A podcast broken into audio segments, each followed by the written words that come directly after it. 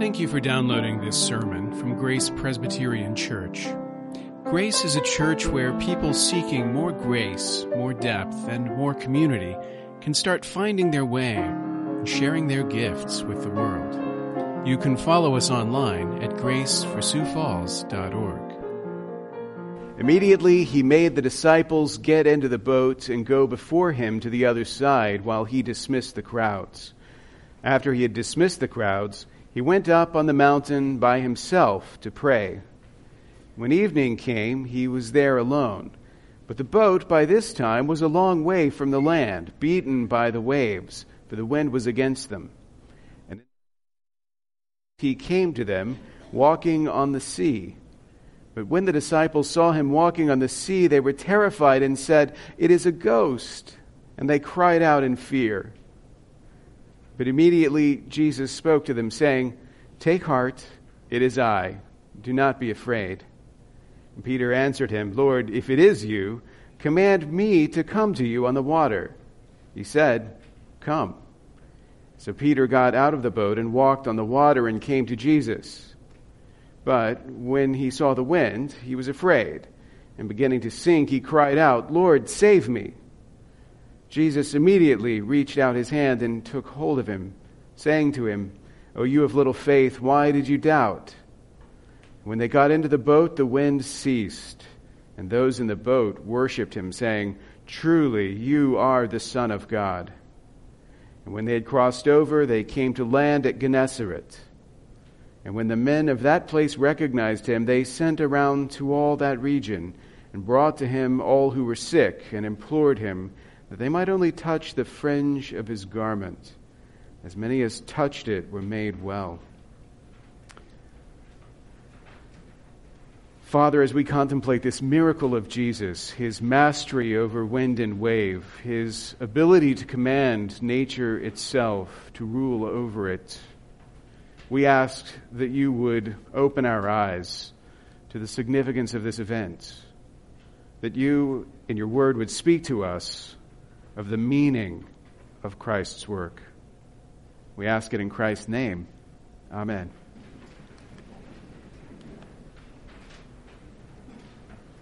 You know, the uh, internet memes where the, the phrase is something like this uh, Tell me that you're this without saying this.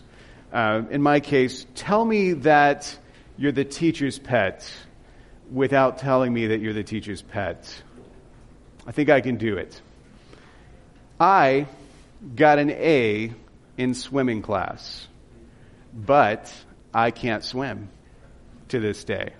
I'm terrified of the water. Lori was always an avid swimmer, and it was one of the things that frustrated her about our marriage. Maybe the only thing, really, that was imperfect about that union that, that we didn't, you know, swim together. And so she enticed me into the water, and I clung to the edge of the swimming pool. But they're slippery. It's hard to hold on, and she would kind of swim over and pull at me and try to drag me into the deep water. She said, out of love.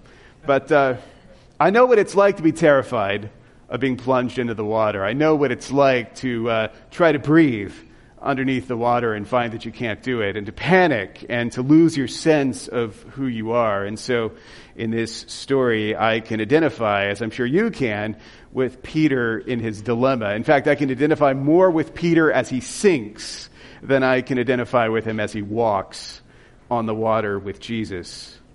It's interesting, Matthew's gospel is the only of the four gospels that gives us that, that aspect of the miracle that we remember so vividly Peter joining Jesus on the water.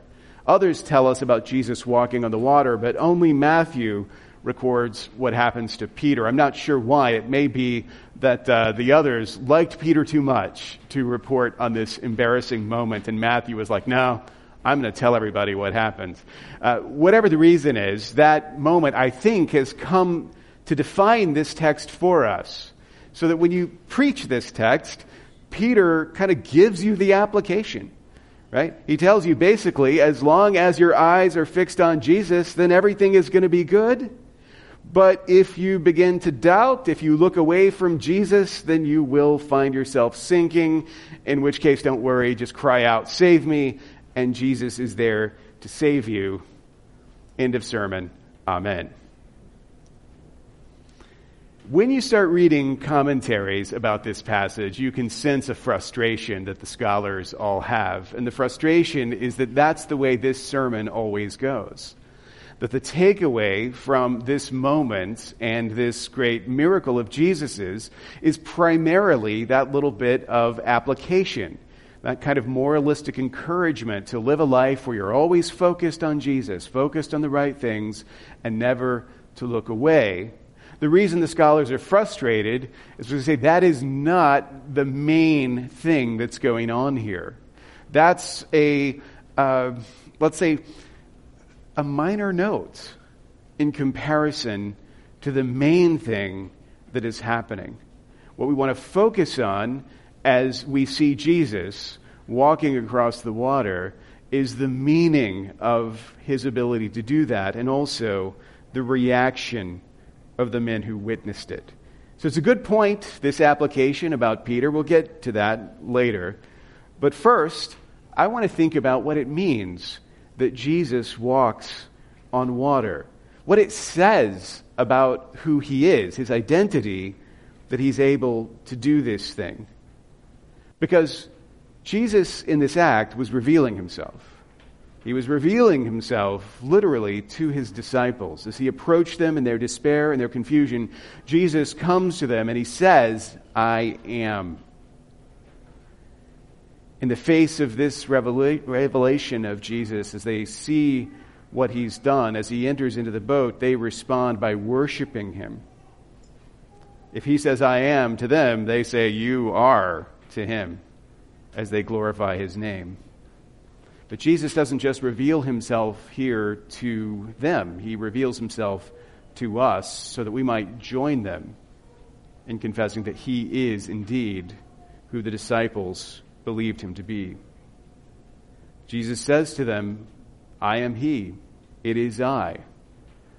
And very subtly, beneath the surface, so to speak, he acknowledges something about his identity, his divinity.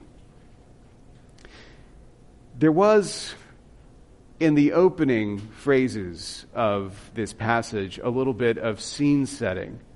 We've just seen the multitudes fed miraculously by Jesus, but what happens afterwards, of course, is, is a little bit strange. They seek to seize him and make him a king, and so Jesus puts a stop to that by sending the disciples away, by sending the crowds away, and by going away himself as well. The disciples he sends across the sea by boat. He'll meet them later. The crowds he sends to leave the desolate place and return to their homes.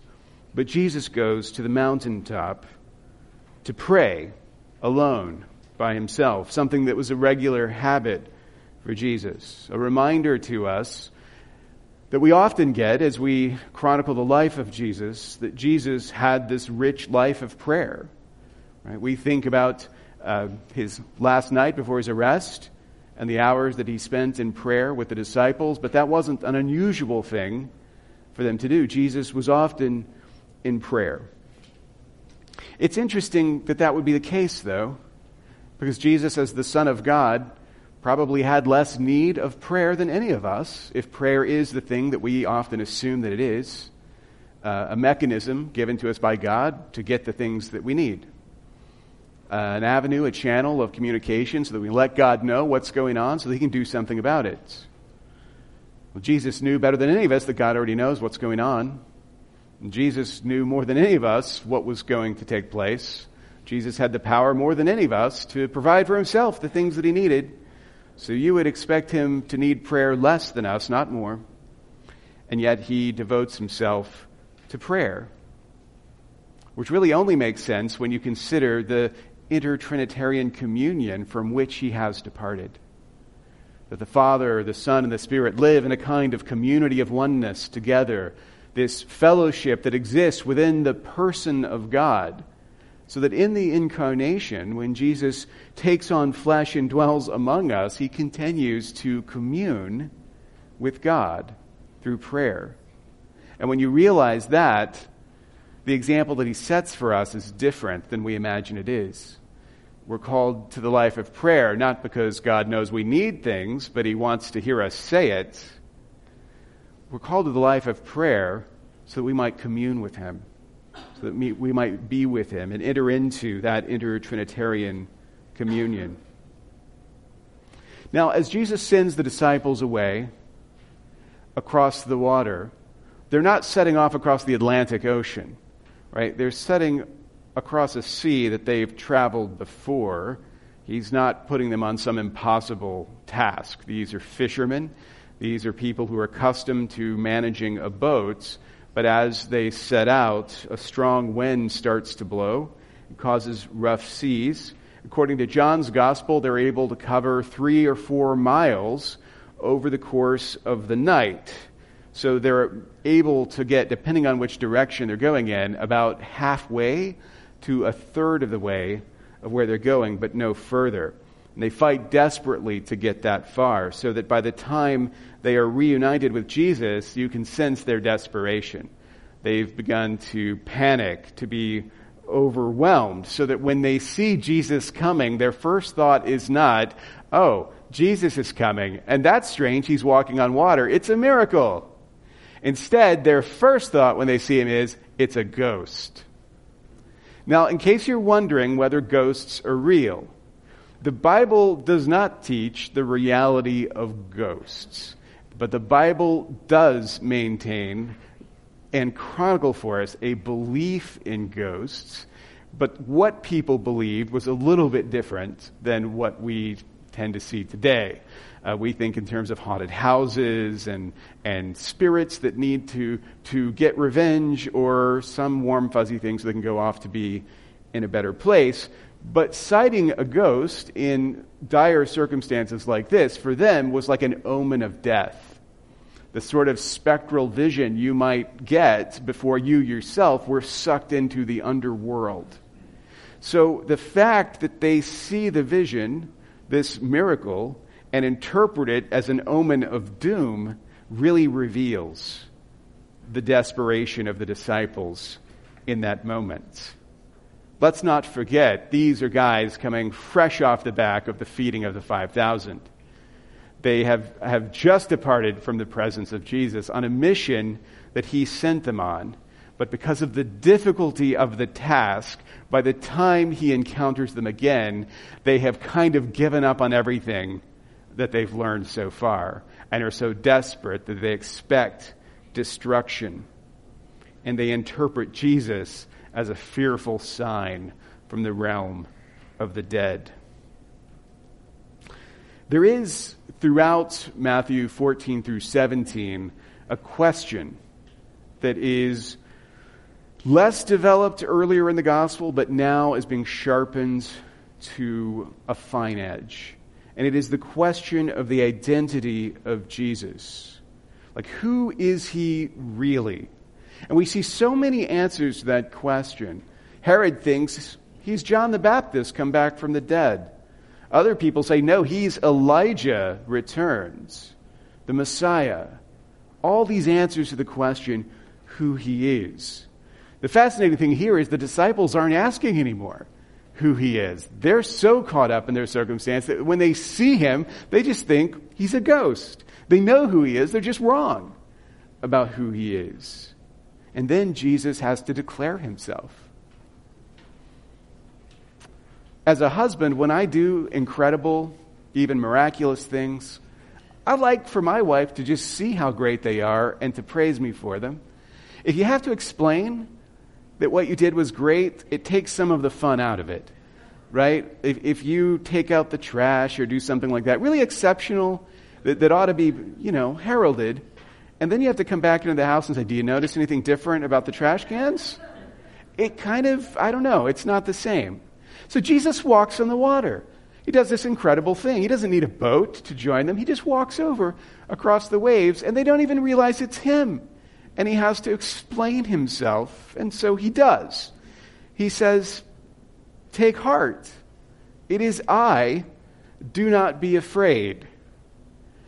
If you take that response of Jesus and you kind of set it in your mind's eye on three lines, it's, it's a little bit like a sandwich, Right? The, the main message is the identity, it is I, but it's sandwiched between words of encouragement.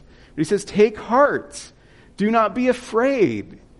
And in the heart of that message, uh, as an explanation maybe for why they should be encouraged, his identity. It's me. Don't be afraid. It's me. Take heart. It's me. They're so wrapped up in their struggle, they don't even recognize him. And so he says to them, It's me. Don't worry. He's not rebuking them, he's comforting them. He's comforting them by reminding them who he is. But there's something in the words that he says that's interesting. In John's gospel, if you were to flip over to John's gospel, not to John 6, which was the parallel to the feeding of the 5,000, but to John chapter 8. There's a moment at the end of John chapter 8 when the people who are listening to what Jesus is saying decide, you know what we should do? We should stone this guy to death. And they pick up stones and they attempt to stone him. Now, the reason that they react to what Jesus is saying is because of a formula of words that he speaks. You may be familiar with those words. He says, Before Abraham was, I am. He's not confused about verb tenses there. He's not meaning to, to say, Before Abraham was, I was he intentionally says, Before Abraham was, I am. The words that he's speaking in, in Greek, ego, eimi, I am, are an intentional echo of the covenant name of God, Yahweh, which he reveals to Moses in Exodus 3 in the bush that burns but is not consumed. The reason why his critics want to stone him is that Jesus is using language that asserts his divinity. He's affiliating himself with the covenant God of Israel in a way that they believe is blasphemous. He declares his identity to them in a way that declares his divinity to them as well. And if you have ears to hear, he does the same thing here as he speaks to his disciples because he speaks in the same words ego eimi i am translated for us in the english it is i which is a legitimate translation. But it is literally the same words that he speaks in john 8 i am. Take heart i am. Do not be afraid. With all the questions swirling around the identity of Christ, he reveals himself and he says, I am. He's answering the question, but he's giving more answer than anyone is really looking for. At best, they're looking for a king to come in the line of David, a Messiah, an anointed one. And the question they're asking themselves is Is he the one? Is he the king who was promised? They're not asking, Is he God? Is he divine? And yet Jesus begins to hint at a reality that they haven't even imagined, a reality that will become greater and greater, come more into focus as the gospel proceeds. Yes, he is the one. Yes, he is the king. Yes, he is the Messiah. But also, yes, he is God in the flesh, incarnate. He is the Word made flesh to dwell among us. That's who he is.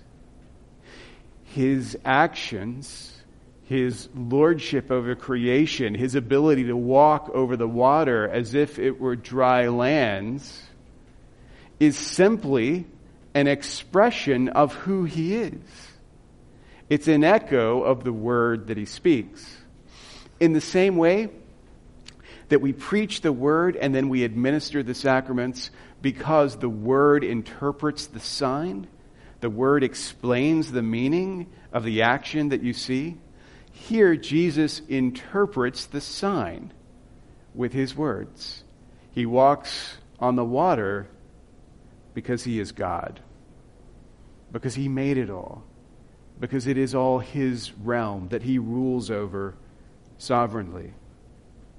And in answer to this, the disciples respond as human beings should when God reveals himself. They worship him in the boat, they worship him, they glorify his name.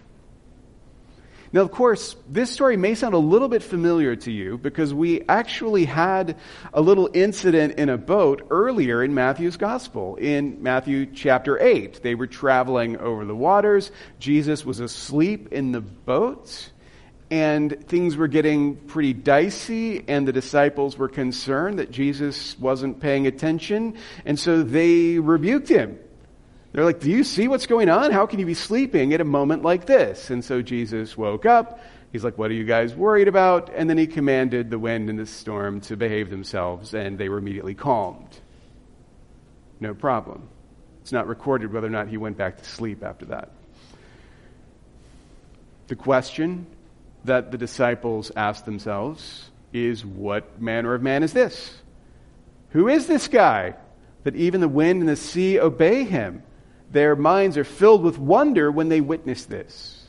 That's Matthew 8. This is Matthew 14. That doesn't happen here. When he walks over the water and he joins them in the boat and the winds cease and everything's calm, they don't say, What manner of man is this? They already know what manner of man is this. The answer has been demonstrated to them. You are the Son of God. They worship him. They worship him. They don't wonder, they worship. It's interesting, though, that's a pretty quick movement when you think about it. They're worshiping Jesus. They're saying, You are the Son of God. And like a minute ago, they were saying, You are a ghost. Like, how reliable is the faith of these disciples? If uh, you come to church and take membership vows, you profess your faith in God during the service, but right before the service, you come up to me and say, He's a ghost. I'm going to be skeptical that you could get from this place to that place so quickly. Right? Like, I want to see a track record to this understanding. And yet, for the disciples, it's crazy how quickly they move back and forth. He feeds 5,000. He's amazing. There's a storm. He's a ghost. He walks on water. He's the Son of God. And they worship him. Hmm. you have to think what they've witnessed to see them move so quickly from one place to another. They've witnessed a storm being calmed, but they've witnessed that before. Here they've seen Jesus walk on water as if it were land. And they also, as Matthew says, have seen Peter do the same thing. Even if momentarily one of them walked out to meet Jesus on the water. And when that man sank, they saw Jesus reach out and save him from drowning. That's what they witnessed that put those words into their mouths. They saw his power, but they saw more than that. They saw their inclusion in it. Before we go farther on that point, though, I just want to point something out about Peter's faith. Peter walks on water. This is this remarkable thing that happens. Peter walks across to Jesus. But then he starts looking around him. He sees the, the, the, waves. He's fearful, Matthew says, and he begins to sink. Peter has faith. But in this narrative, that faith actually, literally, fails. Peter's faith fails right before the face of Jesus. And yet, Jesus doesn't fail to save Peter. That's something to think about you are not saved by your faith. We are not saved by our faith. We are saved by Jesus. And there's a difference. Now, you may object and say, wait a second, I thought you said we're saved by grace through faith. Yes, but it's the same difference because grace equals Jesus.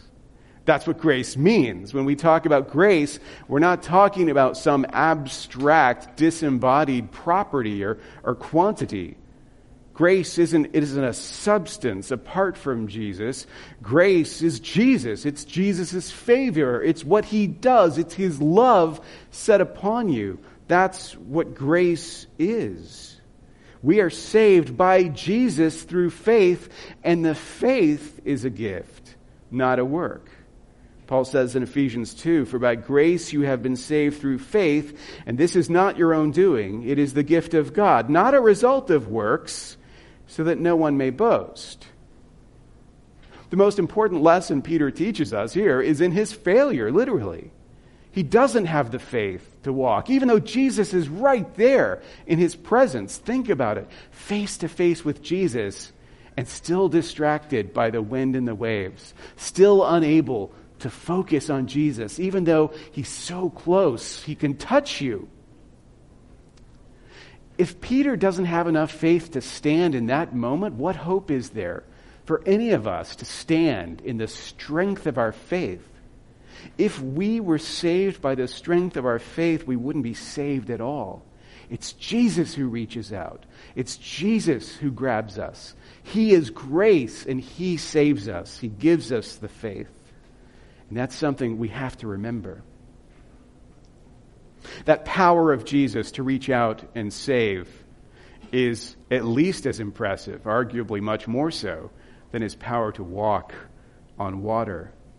The disciples witness that power and they're convinced. They know. They have an instinct. Maybe like the disciples who gathered around Jesus at the triumphal entry, the people who didn't know why they were shouting Hosanna, couldn't explain theologically what was going on, but somehow they just knew. The Spirit called them, He gave them the words, and they worshiped their Creator and Savior in that moment. The disciples do the same thing here. They know you are the Son of God, and they worship Him there in the boat, having witnessed, like I say, not just His power, but their inclusion in that power. Peter doesn't just see Jesus walking on water, he walks. And he also gets saved by that power as well. For a moment, Peter, a human being, and let's face it, not even the best of human beings, exercises the same dominion over creation that Jesus does. He does what Jesus does. Now, don't think that Peter is some sort of egomaniac when he sees Jesus walking on water and says, Hey, I'd like this special power too. Let me do it, as if he's being presumptuous. The point of having a rabbi and being the student of a rabbi is that the student follows the master's example. It makes sense that Peter sees Jesus doing something and thinks, Am I meant to do that too? And if you think what, about what Peter does in that moment, it, it, it's fascinating, right? He, he just accepts the idea that he too could enter into this act. So Peter, for a moment, recognizes that dominion. But he also feels the rescue of the power of Jesus. He's included in the salvation, not just in the reigning. He gets a taste of kingship, but he also gets a taste of salvation as well. So the disciples, having witnessed all this, having benefited from what they've witnessed, acknowledge that Jesus is divine. But in their worship, they don't just acknowledge that he is God. They also implicitly acknowledge their inclusion in him. He is our God. He is here for us and with us.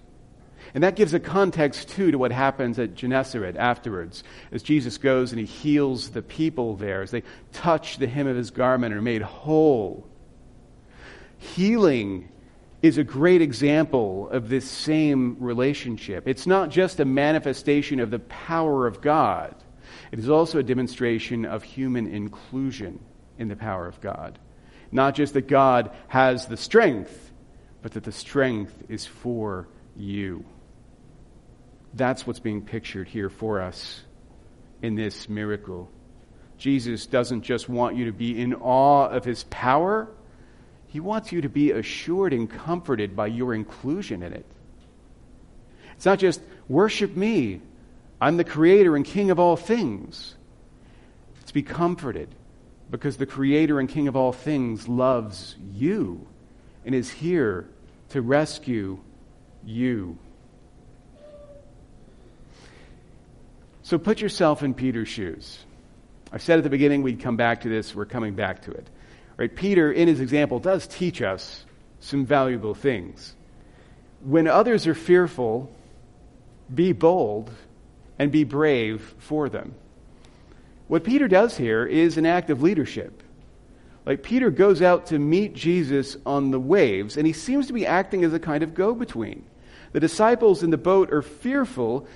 Peter says, If it is you, then command me to come onto the water and join you. It's as if he's confirming what Jesus said for the sake of those in the boat, to reassure them, to bridge the distance. That's boldness on Peter's part, but it's also a kind of servant leadership, right? That he does this on behalf of the disciples around him, even though he has the same fears that they have. And in that sense, I think, he sets a good example for us. And of course, the obvious lesson to focus on Jesus, not on circumstances. It's obvious for a reason. It's a good lesson. It's something that we could all stand to remember. As long as Peter's eyes are fixed on Jesus, then Peter has dominion. But once his eyes are fixed on his circumstances, then he's overwhelmed by fear. Strangely, perspective is everything. If he sees things rightly, the world is different than if he sees them wrongly. If he acts on the belief that Jesus is God and that he can fulfill what Jesus commands him to do, then he thrives. But if he acts on the belief that he is in danger in a world surrounded by perils, he does indeed sink. Focus on Jesus, not on circumstances. And call upon Jesus, and you will be saved. The most beautiful moment, I think, is, is the fact that, that in his despair, which you have to think is, is not a process, if you've ever sunk through the water and realized, oh, I'm not floating, oh, I'm going to go down to the bottom, you don't have a lot of time for thinking in a moment like that. You kind of go straight from everything's fine to horrible panic. I'm about to be swallowed by sea monsters and die, just like that. But the only thought he forms is the one that, that he vocalizes Save me, save me. He may not have a perfect faith, but he knows who to call on for rescue. The thing about it is, you only ever make that cry when you know you're in danger. Peter easily could have slipped under the surface and drowned and not realized he was in danger. Many of us do exactly that with no cognizance of the danger and with no sense that we have any need for salvation. We never call upon him because we don't even realize we're drowning. We don't even realize our very lives are at stake. But if you know you're in danger, that cry is easy. It comes naturally. When we know that we're sinners, when we know that we stand condemned, when we know that no strength of ours can deliver us, then we cry out, Save us! And the words come easily to our lips. If you put yourself in the shoes of the disciples or their sandals, there are some interesting things to learn as well. Jesus is the bread of life. That's the whole point of the feeding of the 5,000. And yet, the disciples' lives illustrate that having the bread of life doesn't mean no more struggles. After that miraculous providence, Jesus sends them out on the water by themselves, and things go really badly for them. They go from providential abundance straight to abandoned alone in the storm with very little transition. Now, that trouble, that storm, should never take the followers of Jesus unaware because we haven't been saved from hardship. We've been saved for hardship, for obedience. The storms shouldn't be a surprise. The disciples are not cut adrift. The storm doesn't mean things have gone awry. Jesus intended them to make it to the other side uneventfully, but then things happened that Jesus hadn't anticipated. The storm that they face is part of the plan. And as disciples, the storm is there to sanctify them. So the fact that we are in Christ doesn't mean there are no more struggles. It also doesn't mean quick deliverance from trouble. The disciples don't realize, hey, the wind is against us. Hey, this is getting difficult. And then Jesus suddenly comes to himself on the mountain in the middle of his prayers and says, wait a second. The disciples are having trouble. I need to get down there quickly. No, he prays all night. He really drags it out. Like he's up there for a long time. They are at their wits' end before he shows up, even though he knows their need. Jesus is not a helicopter savior flying over the disciples, seeing to every little thing, because he doesn't want them to endure any hardship. He doesn't rush to the boat as soon as things get difficult. But it's not because he's just leaving them to their fate any more than he leaves us to our fate. They haven't been left to endure, they were meant to endure. They've been called to endure. This is part of it.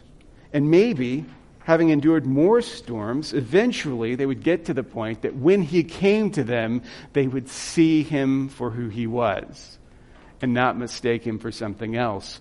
Because the whole time they endured the hardship, they would have expected it to come when the time was right and not lost hope. That's the last thing I think they can teach us. Because I said Jesus doesn't rebuke them, he comforts them. But there is a little rebuke towards the end. There is a little you of little faith. Why did you doubt? And that's interesting. Because from our point of view, I think the doubt makes a lot of sense. If you put me on a boat by myself and cast me adrift, and I struggled all night desperately, probably sent up a few prayers that seemingly went unanswered, and then at the very end of my struggle, as I was about to give up, Jesus walks across the water and ends it like that, which he could have done from the very beginning, and then says, You have little faith.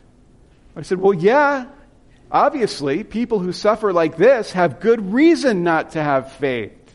Look at the life that you gave me, look at the struggle. If you called me to this, how could you expect me to have a strong faith? Well, the hard circumstances don't justify a lack of faith. It turns out, yes, they were expected to endure hard things faithfully. They were expected to endure the storm and have faith at the same time. The circumstances didn't justify unbelief. In other words, suffering doesn't let us off the hook. That's hard for me to say because I'll tell you the orientation of my heart is different. When people suffer and then they blame God, they suffer and then they say things that aren't theologically accurate, I cut them slack. I say things like, hey, look, you, you, don't judge people for the things they say in the hardest moment of their life. Let's, let's be gracious. Let's extend mercy towards people.